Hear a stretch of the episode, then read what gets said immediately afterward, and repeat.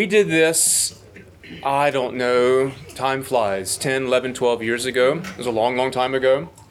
Um, to find some time of levity where we can all talk about the thing that we need to talk about, and that is our own mortality. Something that we know intellectually is, is, a, is a reality, but it's one that I think sometimes it makes no sense, but we think that if we don't think about it, then we, we put it off, which is just nonsense. Um, so we're gonna we're gonna have some good time tonight. Um, we've got um, some wonderful guest speakers. We've got David Niblock talking about law. Um, he's going to be with us in a moment. Uh, my good friend Dana Baker from Hayworth Miller will be talking about the funeral home part, and then I will I will finish it up talking about the spiritual churchy part of planning our funeral. We will um, try to keep this to an hour to the best of our ability. After each one each person speaks, I will moderate some Q and A um, so you don't forget your questions. Here is my request to you, and I will be the Simon Cowell of this uh, of the Q and A. If your question is so hyper specific that you're the only person on the planet that would have this situation, hang on to it and ask them once it's over, or I'm sure they'll give you a phone number or an email address to follow up on. If it's a general question that we might all share, please ask it. Please ask it. But if it's something really, really, really unique and specific, maybe just hang on to it um, afterward, just so we can have time for everyone to um, to um, to have an opportunity to, to ask. Of course, mortality is something that's on our mind today. We're saddened by the loss of Kenny Morphus, and his requiem is Friday. One thing I'd like to say that Beth asked me to say to you, if you're planning on coming to the funeral on Friday, she's asked, and this is a, this is something that, um, of course, we've been think, trying to do on Sundays, but she's asked if you would sit at the front of the church, if you if you're from St. Timothy's, because she's expecting lots of people who are new to the church period, who will be attending this funeral, who won't know what to do. And if we all sit in the back, they'll be at the front and, and they'll feel exposed and it's not very hospitable. So she's asking that. The other thing I'll ask you to do if you're coming to the funeral is that um, we're going to do the burial in the churchyard, but we're going to have a lot of people. We're expecting a lot of people. So um, instead of having her entire family just sort of sit there and some, some of her members, family members have some mobility issues, we're going to go in the chapel and wait until everyone gets around the area and then I'll bring them out. If you could, you know, yippee ki move people along and get them out there, that would be great. And then we can do the burial pretty quickly and then we'll have a reception afterwards. But to be that leader would be a great help for us. Also, Becky King is here. She called me about an hour ago to tell me that Martha Watson died, I think, last night. So many of you remember Martha Watson, so she died last night. So we remember her as well. But let us pray. O God, whose days are without end, and whose mercies cannot be numbered, make us, we beseech thee, deeply sensible of the shortness and uncertainty of life, and let thy Holy Spirit lead us in holiness and righteousness all our days, that when we shall have served thee in our generation, we may be gathered unto our fathers, having a testimony of a good conscience, and the communion of the Catholic Church, and the confidence of a certain faith, in the comfort of a reasonable, religious, and holy hope, in favor with Thee, our God, and in perfect charity with the world, all of which we ask through Jesus Christ our Lord. Amen. Amen. That's one of the great prayers that we have in the prayer book um, after the service of burial. Lots of wonderful devotions that are there. Okay. Everyone good? Everyone ready? Got your food? Got your drink? These um, chocolate eyeballs are awful. Don't get them. I will. Uh, I will just take them. Take them home because they really are a disgrace to the to the bakery world. They really, really are good. Uh, I've only had two so far. You know, I'm just checking. No, one for each eyeball. I got one to do that. All right. So, friends, um, first let's have uh, David Niblock uh, to come up here and talk to us about. Um, whatever you want to talk about. I imagine wills, living wills, medical directives, um, suing the living, whatever, whatever it may be on the uh, agenda. And maybe can do that for you too. I'm gonna just, I'd just like to introduce David. So, um, David is a partner with Craig Jenkins Liipfert Walker, which is a law firm here in town. Um, interestingly, as I was talking to David, it turns out that uh, David also um, is a friend of St. Timothy's uh, in that he volunteers at our um, overflow shelter through his church. Thank you. Uh, I know, isn't that wonderful? Through his church um, um, Sunday school class. So I thought that was a wonderful connection there.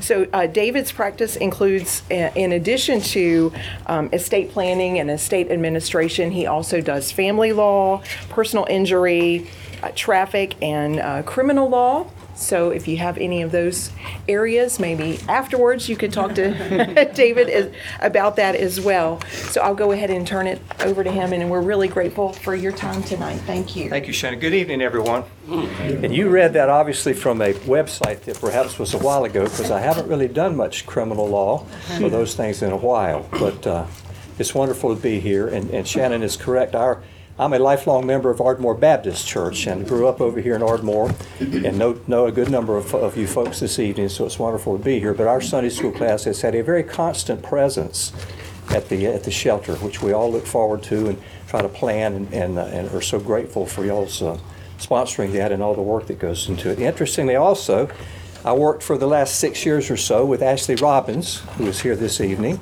And she was a wonderful person for us to work with and for me to work with, and she left me. I don't know what to think about that. yes, ma'am. Speak up louder, please. Okay, I will do that. Um, So anyway, um, I, I'm, thank you for the opportunity to be here this evening.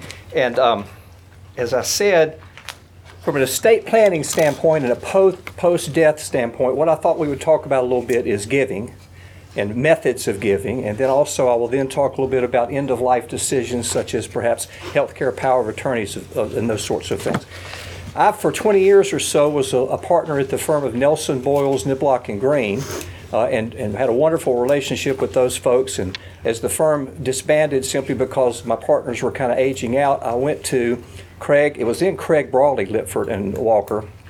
Part of the reason I was drawn to that firm was their horsepower in the area of estate planning and administration.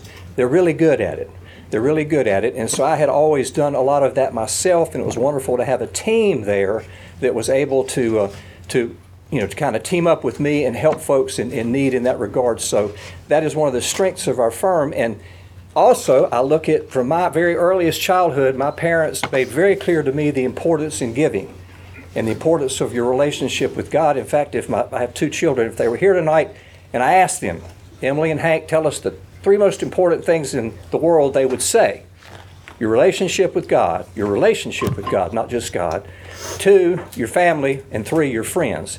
So I understand from that dynamic the importance of giving not only your stewardship while you're alive, and all of the, the, the, the inter vivos ways to give, whether it's directly or appreciated stock and all that, but also the idea of wanting to benefit and continue that stewardship post death. So, in that regard, there are a number of ways that that can, can happen. As many of you know, hopefully all of you have a will, a durable power of attorney, a healthcare power of attorney, and a HIPAA form that allows appropriate information to be released. If you don't, you should have those things. And I'm not saying that because it has anything to do with me. That's just the appropriate estate plan. But those things, the will, of course, does not become effective until you pass. And once you pass, the will springs into existence and it determines then what happens with your estate, with your assets, with your stuff, as well as there are lots of ways to plan outside of the will. For example, with a bank account. I bet you, as we sit here, some of you have a bank account perhaps with a spouse that is titled jointly, or perhaps with a designation that we refer to in a, in a bank account as a POD, which means paid on death. And what that says is the will will not control what happens to that asset, it will pass under the terms of that contract, that contractual relationship with you and the lender. So there are a number of ways that you can use those things to benefit the church of your choice, the charity of your choice in that regard. So lots of times we, a will will be drafted, and there are various ways to benefit and to uh, uh, the, the church of your choice. For example, you can just leave a direct amount of a bequest, a specific amount that would be directed from the estate. Now, you once again, you could also do that through an account, and I'll talk that about that in a minute. Lots of times, though, the challenge with that, especially as we have seen over the last several months, the stock market's been kind of up and down, mostly down, I think we would probably say.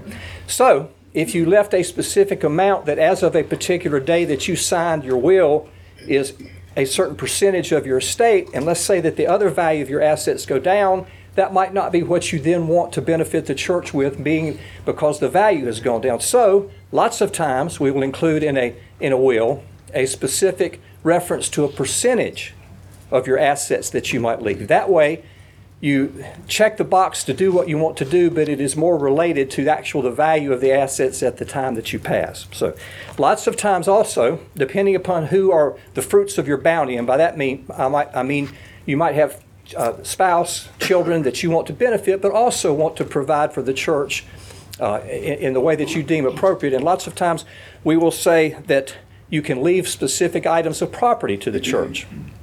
Sometimes we might say, and I've done this recently in an estate that I administered with a home over in the British Woods. A house is directed to be sold, a piece of real estate.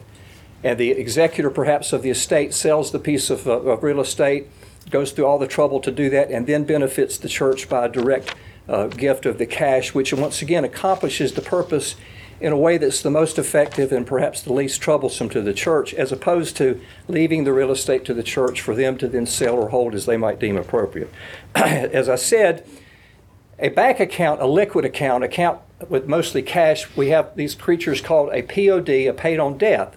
So you could talk with your bank about having a POD designation for a particular account that you might want to go to the church. That's a very, and that way it passes outside of probate, does not go through the, all that's necessary really is a death certificate, and then that goes directly to the church.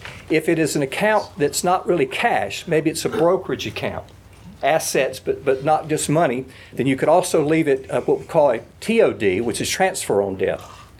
So a particular portion of that, however you might direct, could also pass that way. And once again, that avoids probate. So all of these things are important for you to consider, contemplate, pray about as you decide how you best might want to benefit the church. Now, you know, you, you also remember that you can restrict the gift.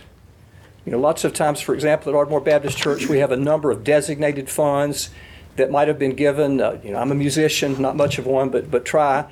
Maybe I want to benefit the church by making a gift to the music ministry, and so it would be restricted for the purposes under the church's governing documents for in that area. But nevertheless, it would still be a gift that I want to make, or it could be an unrestricted gift. It just says it's for the benefit of the church. However, the governing body, you know, in our case, it would be deacons. Um, but however the church governing documents would determine who makes that call, then it would be used just for unrestricted purposes. now, I'm not going to go into a whole lot of more sophisticated, kind of confusing, complicated things such as a charitable remainder trust, but I would simply say have an accountant that you can talk with about those sorts of things, and have an attorney that can help you do what you want to do because the whole purpose of of the will, directing it as you see fit, is for your intentions to be fulfilled, for you to be able to do what you want to do. And again, as I sit and look at this group, I know that this is a dedicated group of givers who love this church, who love the Lord, and who want to honor both the church and the Lord in that regard. And there are just lots of ways to go about that. So I think the key players are have a good accountant that can help you as you decide how to go about this and, and also a good attorney that can help you make sure everything is in place as you as you want it to be. Um, and, you know, the charitable remainder trust, as I mentioned, that's the kind of thing where you'd make a gift and it would pay income to a particular beneficiary for life and then go for the benefit of the church as you see fit. So all of those things are out there. And I just think, again, I think the idea is just to be aware that there are ways to do this that would make the most sense to you. Now, the healthcare power of attorney, one of the things that Shannon mentioned was just kind of end of life decisions.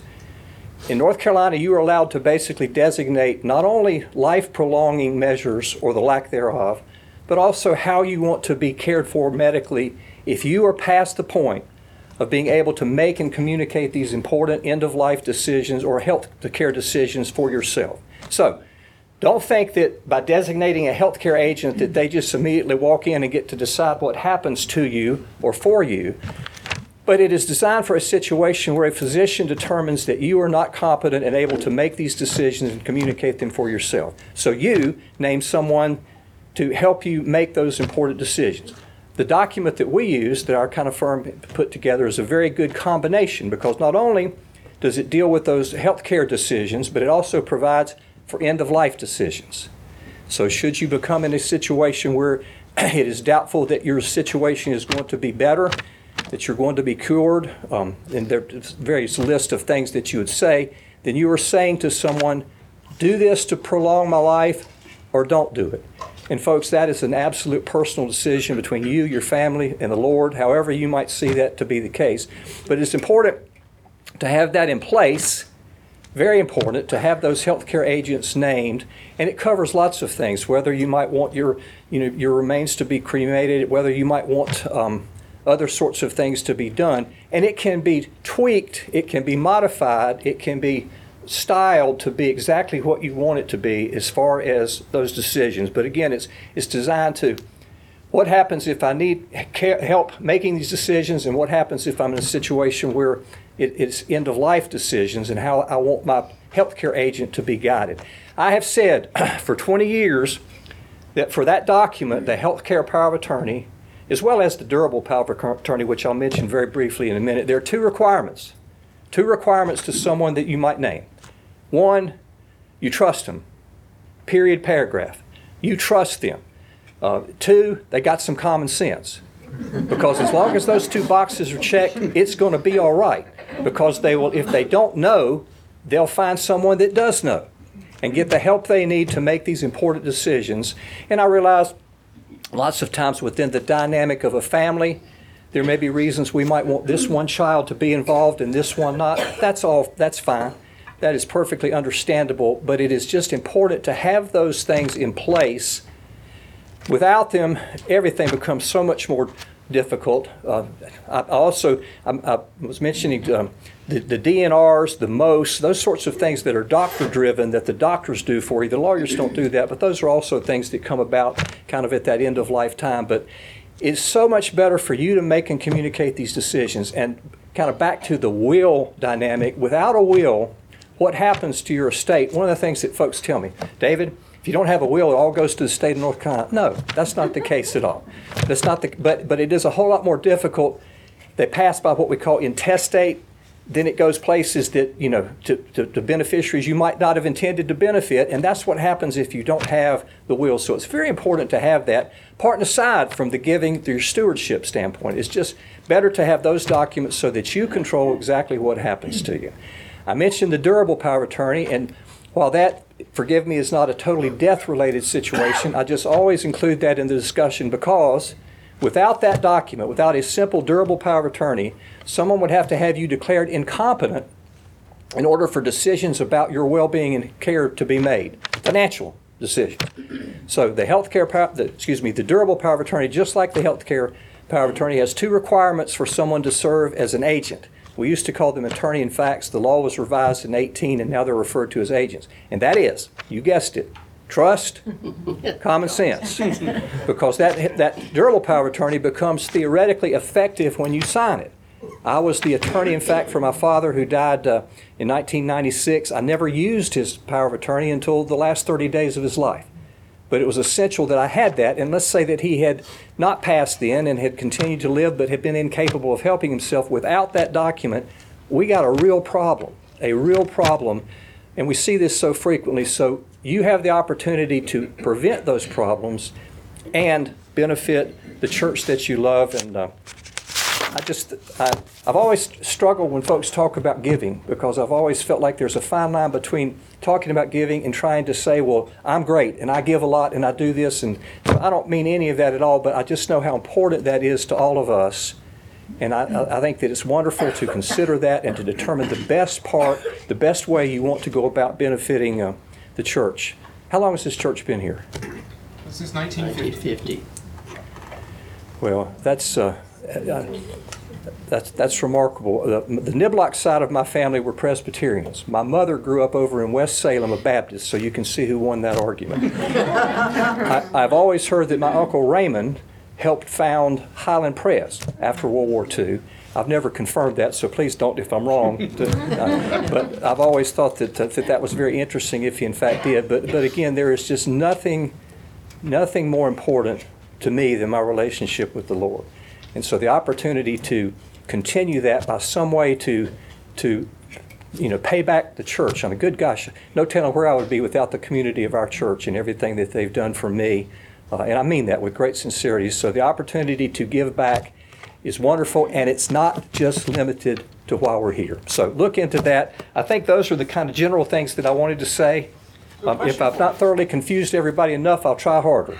Question for you. Um, how difficult is it, how labor intensive, and how expensive is it for someone who does not have a will to get one, to make one? That's a great question. It, it frequently, the, the idea of just the will is really incomplete without considering the other package of documents. And the package, including the four that I mentioned, the healthcare power of attorney slash advanced directive, which is a com- combination living will and the healthcare power, the durable power, the HIPAA form, and the will. And those vary depending upon the particular firm and attorney doing it, but it's going to be anywhere from $700 to 12 or $1,300 for all of it. If you segregated the will out and just did that, it might be a bit less, but, but no good attorney is going to let you do that without at least a very, very significant discussion about needing those other documents. Um, can your healthcare power of attorney and durable power of attorney be the same person? Absolutely. Now, lots of times they're not. Then that, there might be various reasons for that, but no, there is no legal restriction. That's also a very good question. There's no legal restriction between them. Uh, Sometimes folks will benefit one child by being, who might have skills in the financial area to be the, uh, the durable power of attorney agent, and then likewise, they might have another child that they say, you know, I know Ashley's solid, she can handle it if I'm falling apart, and she can make the medical decisions, and uh, so it it is all very, very personal in that regard. Yes, sir. There's so much on the internet these days. Are there forums that you can get on the internet? to- to- And my response to that would be, and again, this isn't about me, because it is just about it happening right. If your plumbing went out, would you plumb your house? Yes. Well, some folks. I've got a friend that does plumbing. The fact, the fact of the matter is, we run into, and I run into this a lot in the family law area, because folks will call and say, "I- I've drafted my own separation agreement. And and after I- I've stopped myself from saying what I really want to say, you know, anyway. But no, you can, yes, the forms are there, they can be utilized. North Carolina has some short forms in the statutes for the, the- for the power of attorney and perhaps the healthcare power of attorney, I- I mean, just the durable. But yes, but I simply suggest that lots of times there are little tweaks. I had a healthcare power of attorney recently that I drafted that we just completely changed so fundamentally in so many ways, and the form is just going to be the form. So it's the, the honest answer is yes, they're there. You can utilize them, but I think the next part of that would be it would be better for someone to be talk that through with you make sure that they're doing exactly what you want to be done, if that makes sense. Yes, ma'am. I have been told, and I just want verification on this. I've got will, I've got all of those power, whatever. But I have been told that they should be reviewed by legal every 10 years. There, there's no set time, but 10 years would certainly not be too often. Uh, especially, the, you know, lots of times, I mean, when, when, when I was younger, I had designated certain folks as trustees for my kids and things, and, you know, and th- that changed. Some of them passed. So yes, in that regard, absolutely, it should be revised. I think, I think certainly that would be a good time frame. If anything, maybe a little bit less than that. Now, the will may be good. It may be just what you want it to be, um, but it is, it's, uh, and of course, anytime we, you change states too, we always, if someone moves into North Carolina from a, another state, you want them to be looked at to make sure that they pass muster and are compliant with our North Carolina law. But 10 years would certainly be, no more than that. I think they should be reviewed. Yeah. And usually, lots of the lawyers will review that. It's not really at a, at a charge. They look at it and then see if there's anything further that needs to be done, they can address it.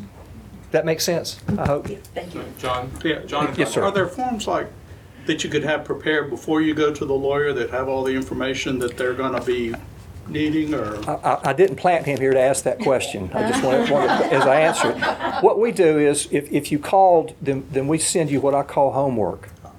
And, and it's stuff usually that we do these days by email. And it, it provides really a lot of stuff that's so helpful to us, how the assets are titled, the, the account information. You know, one of the things I didn't mention, but if you have an IRA, you can benefit the church with an IRA in a way that's tax conscious and correct and everything. But we, we try to gather all of that stuff and do our due diligence so that when we get together, A, we're efficient, B, we know kind of where we are, and we also have a place in there to tell us what you want to do. You know, if you wanted to leave me one of your guitars, then, you know, you would put that in there. So, but yes, so, so, yeah. If that makes sense. Laura? Is there an advantage or disadvantage to having a revocable trust versus just a will? Okay, that's, uh, That's a- another very, very good question. So frequently, the revocable trust is designed to preserve privacy and to avoid probate fees. Now, here's what I would say about that. In North Carolina, the probate fees are very low. It really isn't in and of itself a reason for the revocable trust. If you have the revocable trust and do it correctly, you got to title all your stuff in the name of that trust. Lots of times something's get missed, so we still have a will that pours over into the trust.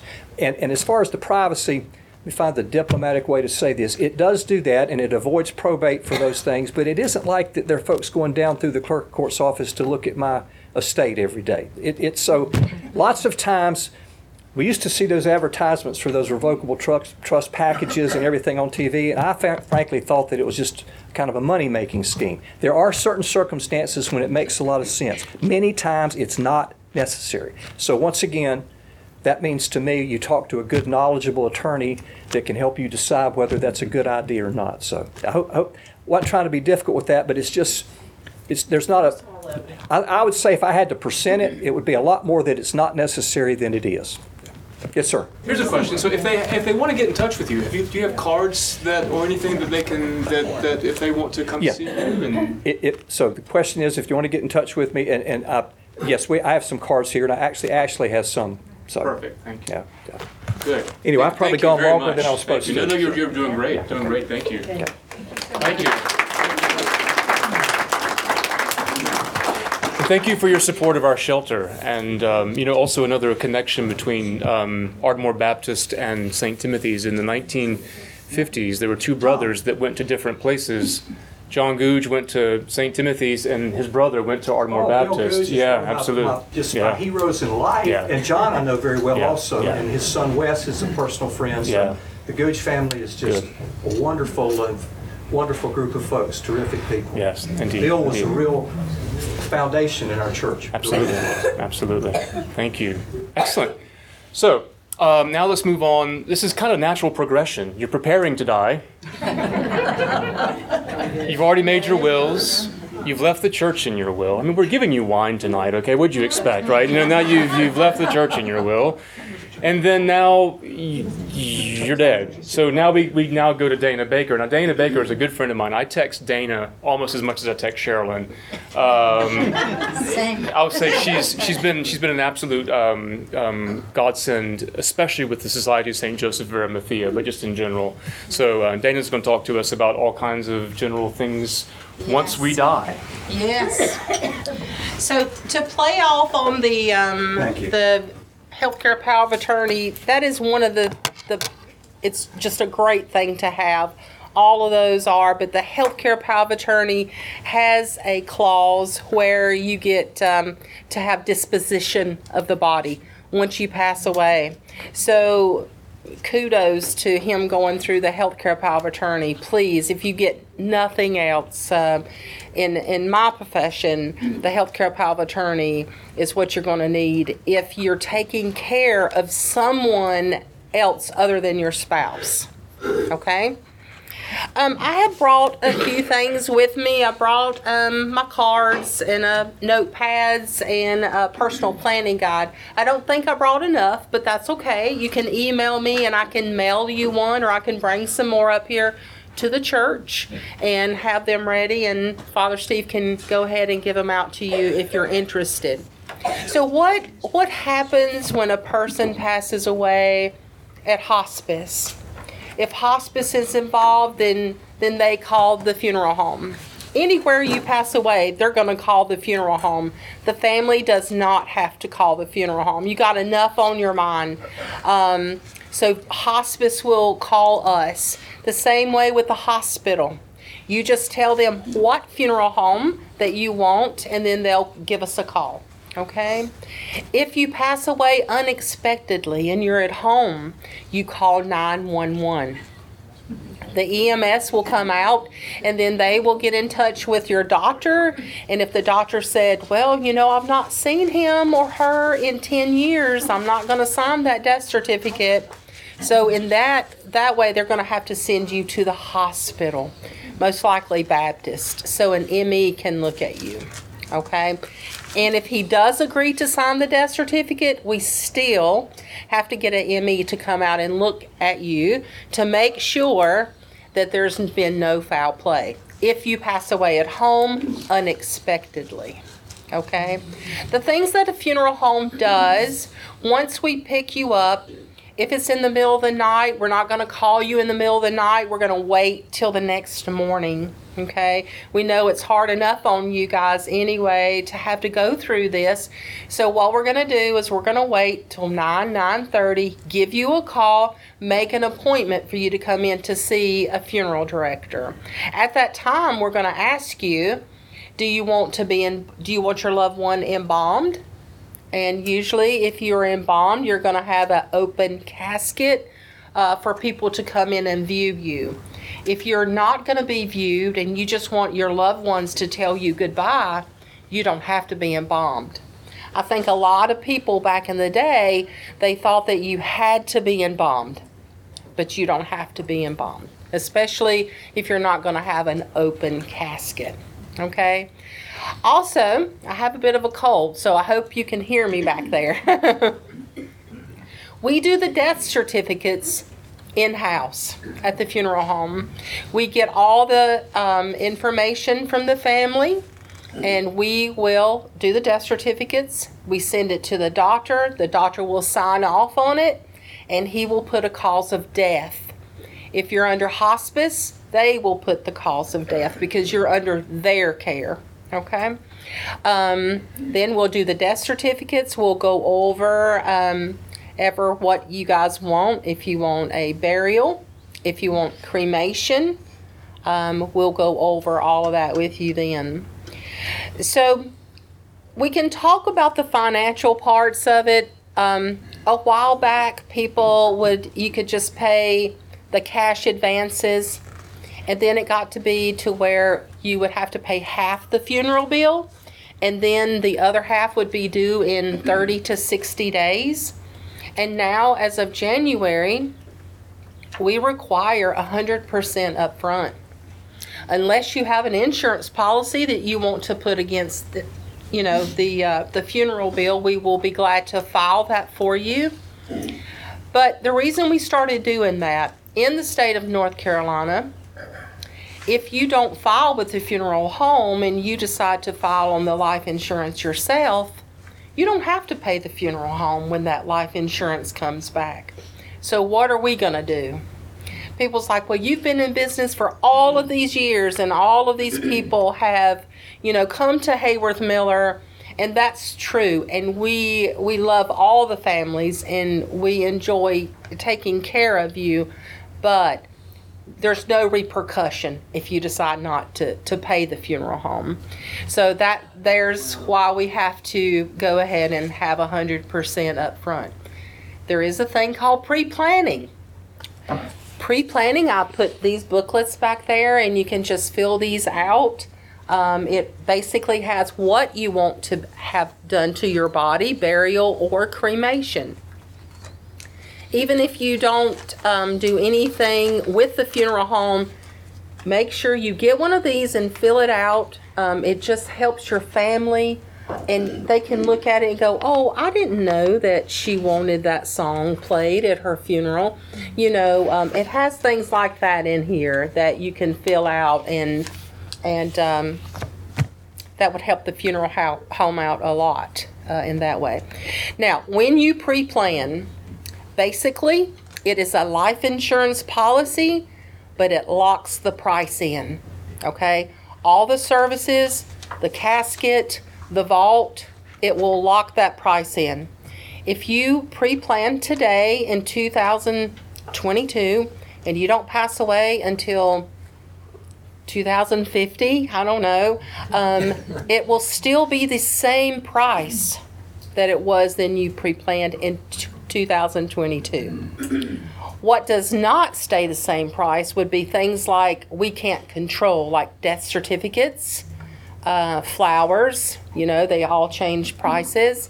Um, obituaries, the newspaper charges for that. We do it for you, but the newspaper charges for obituaries. So those kind of things we can't lock in for you, but you can set aside monies to take care of that. Okay? So I think I've pretty much covered Yeah. What kind, what kind of uh, questions do you have? pre-planning. Yes, sir. If you have a pre-plan, and let's say you're overseas when you die, or you're on a ship that sinks at sea, um, what, what are the financial? That's a very good question.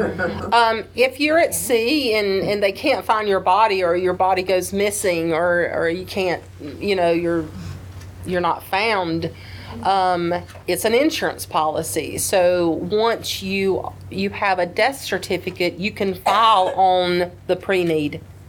Okay? Um, your beneficiary can file on the pre-need and it would be paid to you. And the other question was, if you were overseas, do you want to get your body back here? Well, it's, it's something that you might not Think about. contemplate. Right. And that could be very expensive, I would think. It's very expensive to get your body back. Usually, the people that pass away, um, if they're on vacation, there is a thing called um, that you can. It's like travel insurance that you can get if you're going to be in Alaska and you're on vacation, but you hadn't been feeling well. You might want to go ahead and get that kind of uh, insurance because that will get you back here to the States. But it's very expensive because, you know, you have to get permits, you have to, you have to get all kinds of stuff when you're traveling from overseas back to here. And it takes a while. It takes a while. And a lot of places overseas do not embalm like we embalm here in the States. Like if you're in Japan, they're not, they would have to fly an embalmer in because there is no embalmers in Japan. It's 99.9% cremation.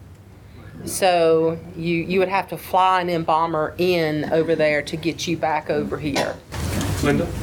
If, if Yes. you die overseas and mm-hmm. you're cremated mm-hmm. overseas, mm-hmm. then is it easier to get is. the body back, It is, it, uh, the ashes. the ashes? Yes, it, it's much easier. Do you know what's interesting? This is this is an aside. I have received someone, a parishioner died in California, was cremated in California. I got the ashes in the mail along with the catalogs Yes. that came in. I was stunned. Oh, I'm not joking. In in the, the just in the mail. Yes. Human cremains on the outside just came in with the with the junk mail and everything else. Uh, Absolutely. Oh, yes, yes, it, it's through the mail. Yeah. Tom. Yes, sir. Does pre-plan mean prepaid, or how does that work? Yes, he asked if you pre-plan and prepay, Does, what does pre-plan mean? what does it mean? It means that you can go ahead and go ahead and make your selections and go ahead and pay for it. We do have payment plans.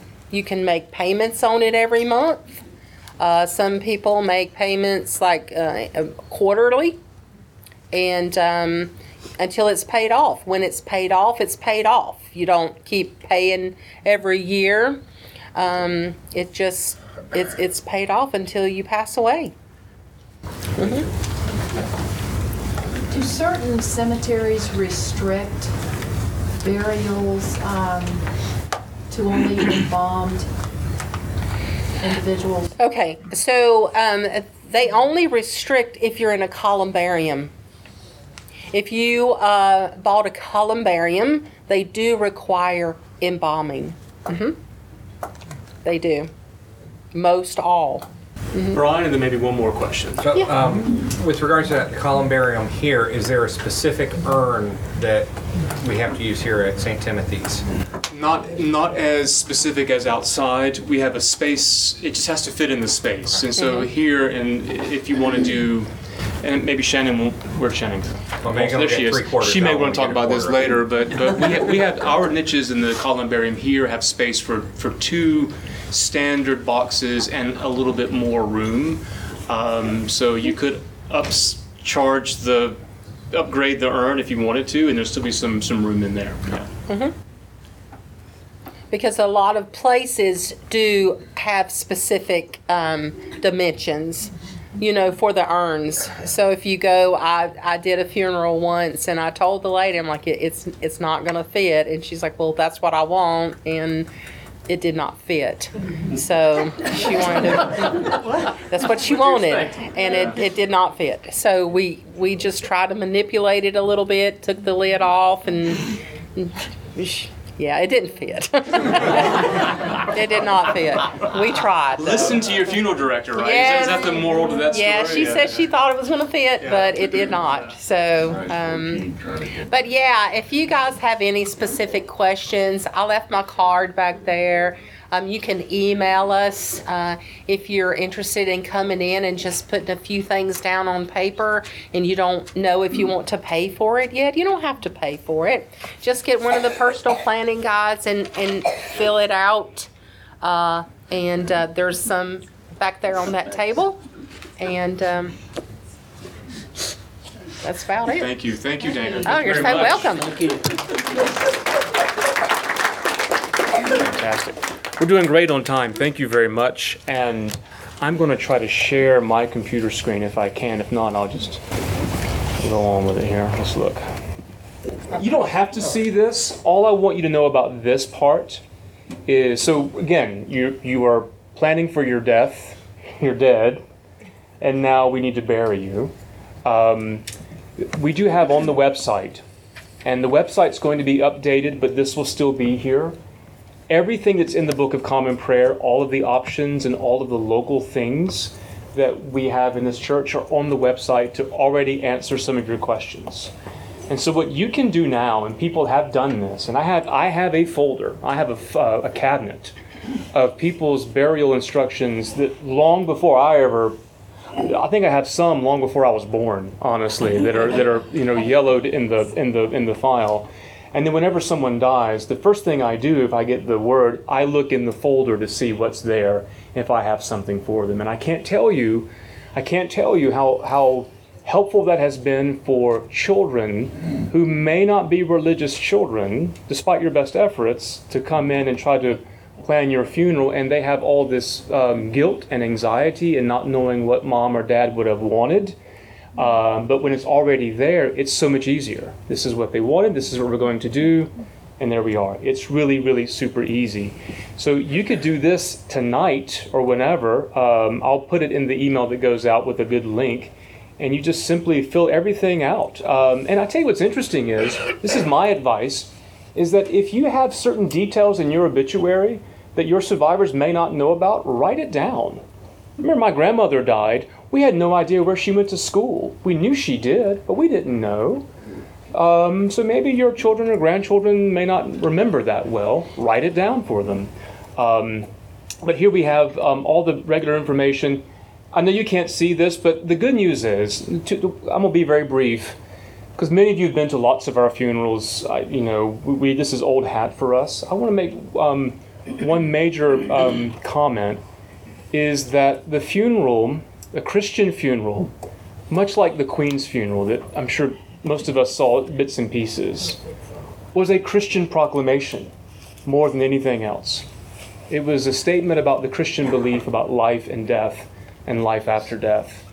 And so when we do a Christian burial, it's not a summation of your life, it's not a celebration of your life, it is a proclamation of the gospel of Jesus Christ that brings us eternal life. And so the thing that I try to tell survivors is the funeral is not for the living, the funeral absolutely is for the dead. And let me just give a prime example of that from the Book of Common Prayer, and that's when we bury Kenny Morphus um, on Friday. The prayer that we will use at his burial is this, and it's the same one in both Rite 1 and Rite 2. O God, whose mercies cannot be numbered, accept our prayers on behalf of thy servant, Kenny, and grant him an entrance into the land of light and joy and the fellowship of the saints through Jesus Christ, etc., etc., etc. It's all about him, and accept our prayers on his behalf.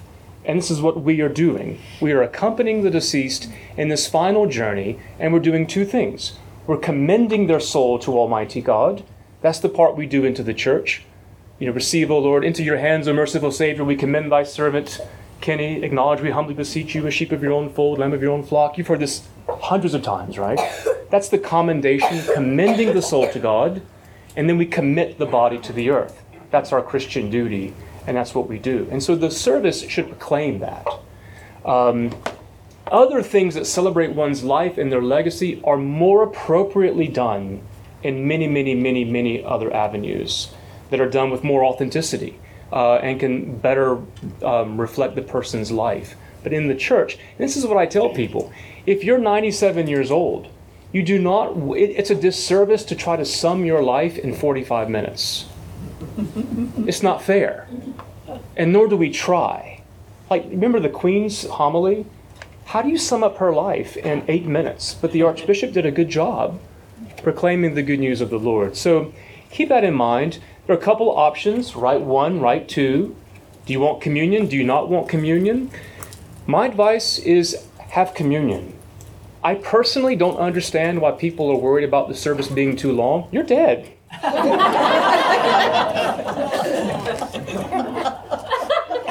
Where do you have to go? And frankly, I want people to be a little inconvenienced for my death. I mean, it's strange that we run red lights, we try to rush through. Take our time. So I always say, have communion. Um, and my, I will say this as well. People will say, well, I have friends that are Jewish or friends. Trust them. They know what to do. And they won't, they'll know this is, they're coming to the church knowing it's a Christian funeral. That's not going to be a shock to them. I promise. And if you went to a Jewish funeral, you won't say, holy smokes, this is Jewish. No, so if they don't want to take communion, they won't take communion. It's fine. It's absolutely fine. On my standpoint, like, you know, we expect 300 Friday. I told the Altar Guild, let's just have 200 hosts to begin with. That's probably about right. About, about two thirds, maybe. So don't worry about it. Have it. The readings that we have are, are they're dropped down and there's some summaries. We need to stick to those readings because this is a Christian proclamation of death. And if we open the readings up to anything, we may get some really, really strange readings. I don't want to read from Song of Solomon in your funeral, you know, or anything kind of really weird about that. But if it's open, you could have that. And then this is also an act of the church and not simply your own personality. At the reception, blow it out and do whatever you want to do. Um, have whatever kind of music you want to have. Have a great time. Uh, but the readings are there. Um, like Dana was saying, do you want to be cremated or not? The church is prepared either way. We just can't bury you uh, in a, in a, in a casket here at the church. Uh, but in terms of theolo- let me say this about cremation. People always are worried about cremated bodies in the resurrection. Let's just think this through. Um, before embalming, all of our bodies had some sort of cremation. It just took a longer time. That's what decomposition is. So um, we have a glorified body, not a zombie body that we're reassembled, you know, back in how we're put in the ground. So there really is no there is no theological impediment to to cremation at all. So it, don't don't let that bother you. Um, place of burial. We now have two places: the St. Timothy's Churchyard, the the um, Memorial Garden. yeah memorial garden. It's a bit more than a memorial garden. There's actually people there, so um, that's why we kind of you know the, the name is kind of complicated. We're, we're expanding as much as we can. You have to realize there's a gas line going underneath those graves, and we don't want to hit the wrong one when we dig. but we're doing the best we can, but we are getting more and more. Uh, and frankly, frankly, as people move toward the columbarium inside, more spaces are opening up outside. So we're having more and more. So once upon a time, we had only a handful left. Now we have more open, and we're able to expand a bit. So call Chris in the office, uh, and we have a beautiful chart, um, and we can we can help you out with that. Once you do this and hit submit, it now comes to my computer. You can have a copy, uh, and then it's easy. Can you change it? Absolutely. Um, but that's a good place to start to, to get things going. Um, and the other thing I will say is because one's death is such a, I mean, it's, it's, it's, it's something we all know is coming, and um, it's, it's, a, it's, a, I mean, it's a traumatic event for survivors once you make two or three major decisions, like which funeral home are you going to use, then that ball is already rolling and they will take care of that. And there's not much you have to do beyond those decisions.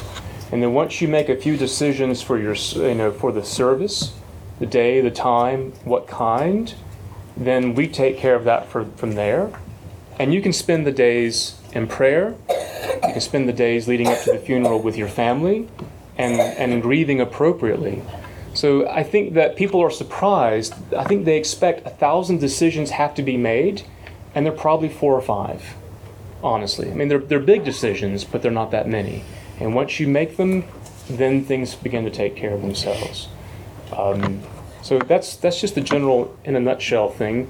And we're we've got a few minutes left, so I'm gonna pause. During the service in the sanctuary, are cremains uh, allowed in, or is it no? No, cremains are there, absolutely. Okay. Yeah, absolutely. Just no bodies? No, well, I mean, no, we have both. If, if you're in a casket, we have a beautiful pall for your Oh, casket, okay, and if you're a cremains, we, we have both. Oh, absolutely, You meant absolutely. that we can't bury the whole S- casket? Yes, sorry, we can't we can't put a casket in the ground here, Okay. but we can absolutely do the funeral here, um, 100%. Yes. Sally. If you decide to leave, if I decide to leave my body to med students, which Yep. I'm probably gonna do, it won't come back for six or eight It's fine. So I can just do my funeral? Completely. So we would we would do maybe- we can do a funeral without the body present and do the committal later. Like when David Cohn dies, he will be buried at Arlington, and and we're on Arlington's schedule at that point. And David tells me we may get two days' notice, and if you can make it, great. If you can't, sorry, but they're burying dozens a day, you know, in Arlington, and that's that's what they do. Um, so we can absolutely do that. Let me say this also finally about your funeral. We can make it as big as you are willing to pay, or we can make it as simple as it needs to be. If you love music and you want a choir, put that in your will and allocate um, about thousand dollars for a full. thousand dollars will buy a full eight-person paid singer choir for all kind of music. I mean, the reality is, is that if you die and we do your funeral on a Tuesday at eleven, we'll pull whatever singers we can, but they're working. But if you want good music and you want singers, it's not that much in the grand scheme of things. We can do that. Absolutely. If somebody were to fill that out online, does it put it in a good printable format so that they can print it and put it in their own home records or give it to people in their family? It's just to me, but I can print it out and mail it to you if you do that. If you, if your funeral service is Rite one, Mm-hmm. can you still have incense? What kind of question is that? Can you have incense? yes, absolutely. No, absolutely. But absolutely. you normally just have it at Rite two, right? What is the question? I question? don't have it at Rite one. Other way around. Okay, I'm Yeah, sorry. I yeah, yeah. question. The question was, um, it was really uh, an odd question to me. She was asking if we could have incense if it was Rite two. I think is what you Uh, yeah, meant. that's yeah, what- yeah, absolutely. yeah. You can have it in Rite three if you want to. I don't care. We'll we'll we'll bring it out there. No, absolutely. John. David, if you're making plans to donate your body Yep. Or parts of your body, and it's going to be a while, uh, do you have a funeral within the three, four days? I would. So Sally asked a similar question. I would. I would go ahead and do it so your family can have that closure. And then, I mean, two things happen. I mean, like I know that that probably um, Wake Atrium has its own service in of Thanksgiving for you know Yeah, for the cadavers. Um and then um, yes, no, I would have something pretty pretty early on, and then and then there could be a committal later. And there's a, is there any ceremony when, when they're done with the body and then they cremate it, and then you get the urn? We would do the committal. So let me just say this really quick. The, the prayer book funeral service that you are f- familiar with is a uh, condensing of five separate services. And when you're bored on Sunday, um, you can flip through the prayer book and see remnants of all five. The first one is the procession from the home to the church. Because remember, before we had funeral homes, you would be in someone's home, and someone had to carry you to the church. And there, there are, you know, in village churches, the lich gate, which is looks very much like the gate we have here um, up here in front of the memorial garden. That's where the family or the people would bring the body to the church, and the church would take it from there. But there'd be a procession of scripture readings and psalms while you're walking to the church. That's the remnant of that is, I am the resurrection, I am life, saith the Lord, he that believeth in me, etc., etc., etc. You have that part. You saw it in the Queen's funeral. By the way, the Queen's funeral was a beautiful prayer book funeral. The same funeral you would have for a poor little person in Norfolk, you had in, in Westminster Abbey. Uh, but the procession coming in while all those people came into the church. That's service number one. Service number two would be the office of the dead. We're doing this for Kenny Morphus actually uh, at evening prayer tomorrow. It's the daily office, but for the dead. Psalms, scripture readings. That's the liturgy of the word that we now have in some prayers. The third one would be the Requiem Mass. These would all be at different times, by the way. You come to the church, Office of the Dead, Requiem Mass, which is a requiem is Latin for rest eternal. It comes from the first words of the introit, rest eternal grant to them, O Lord. And it's just a, a, a Eucharist for the dead. That's what, that's what that is. Um, and remember, you've heard me say this in funerals, especially. St. Monica, the mother of St. Augustine, is where we have the first instance of someone of the church offering a Eucharist on behalf of the dead. When Monica was dying and Augustine was you know, terribly disturbed that they were away from their home, they were in Italy and they were from Africa. Monica, who prayed for Augustine to become a Christian, and it worked, looked at Augustine and said, Put my body wherever you want. One thing I ask of you, remember me at the altar of the Lord wherever you may be. So that's really one of the first instances we have of saying masses for the dead. So the Requiem Mass. The, um, the fourth one would be the absolution of the dead or the prayers for the forgiveness of sins of the deceased. This is now the commendation. Um, into your hands, O merciful Lord, we commend your servant. And then you do the burial, which is the committal. So all five pieces are all in one liturgy, but they're all there. And so they could be separated, and sometimes they still are. Let us pray. Lord Jesus Christ, by your death you took away the sting of death. Grant to us, your servants, so to follow in faith where you have led the way, that we may at length fall asleep peacefully in you and wake up in your likeness, for your tender mercy's sake. Amen. Amen. Thank you all very much.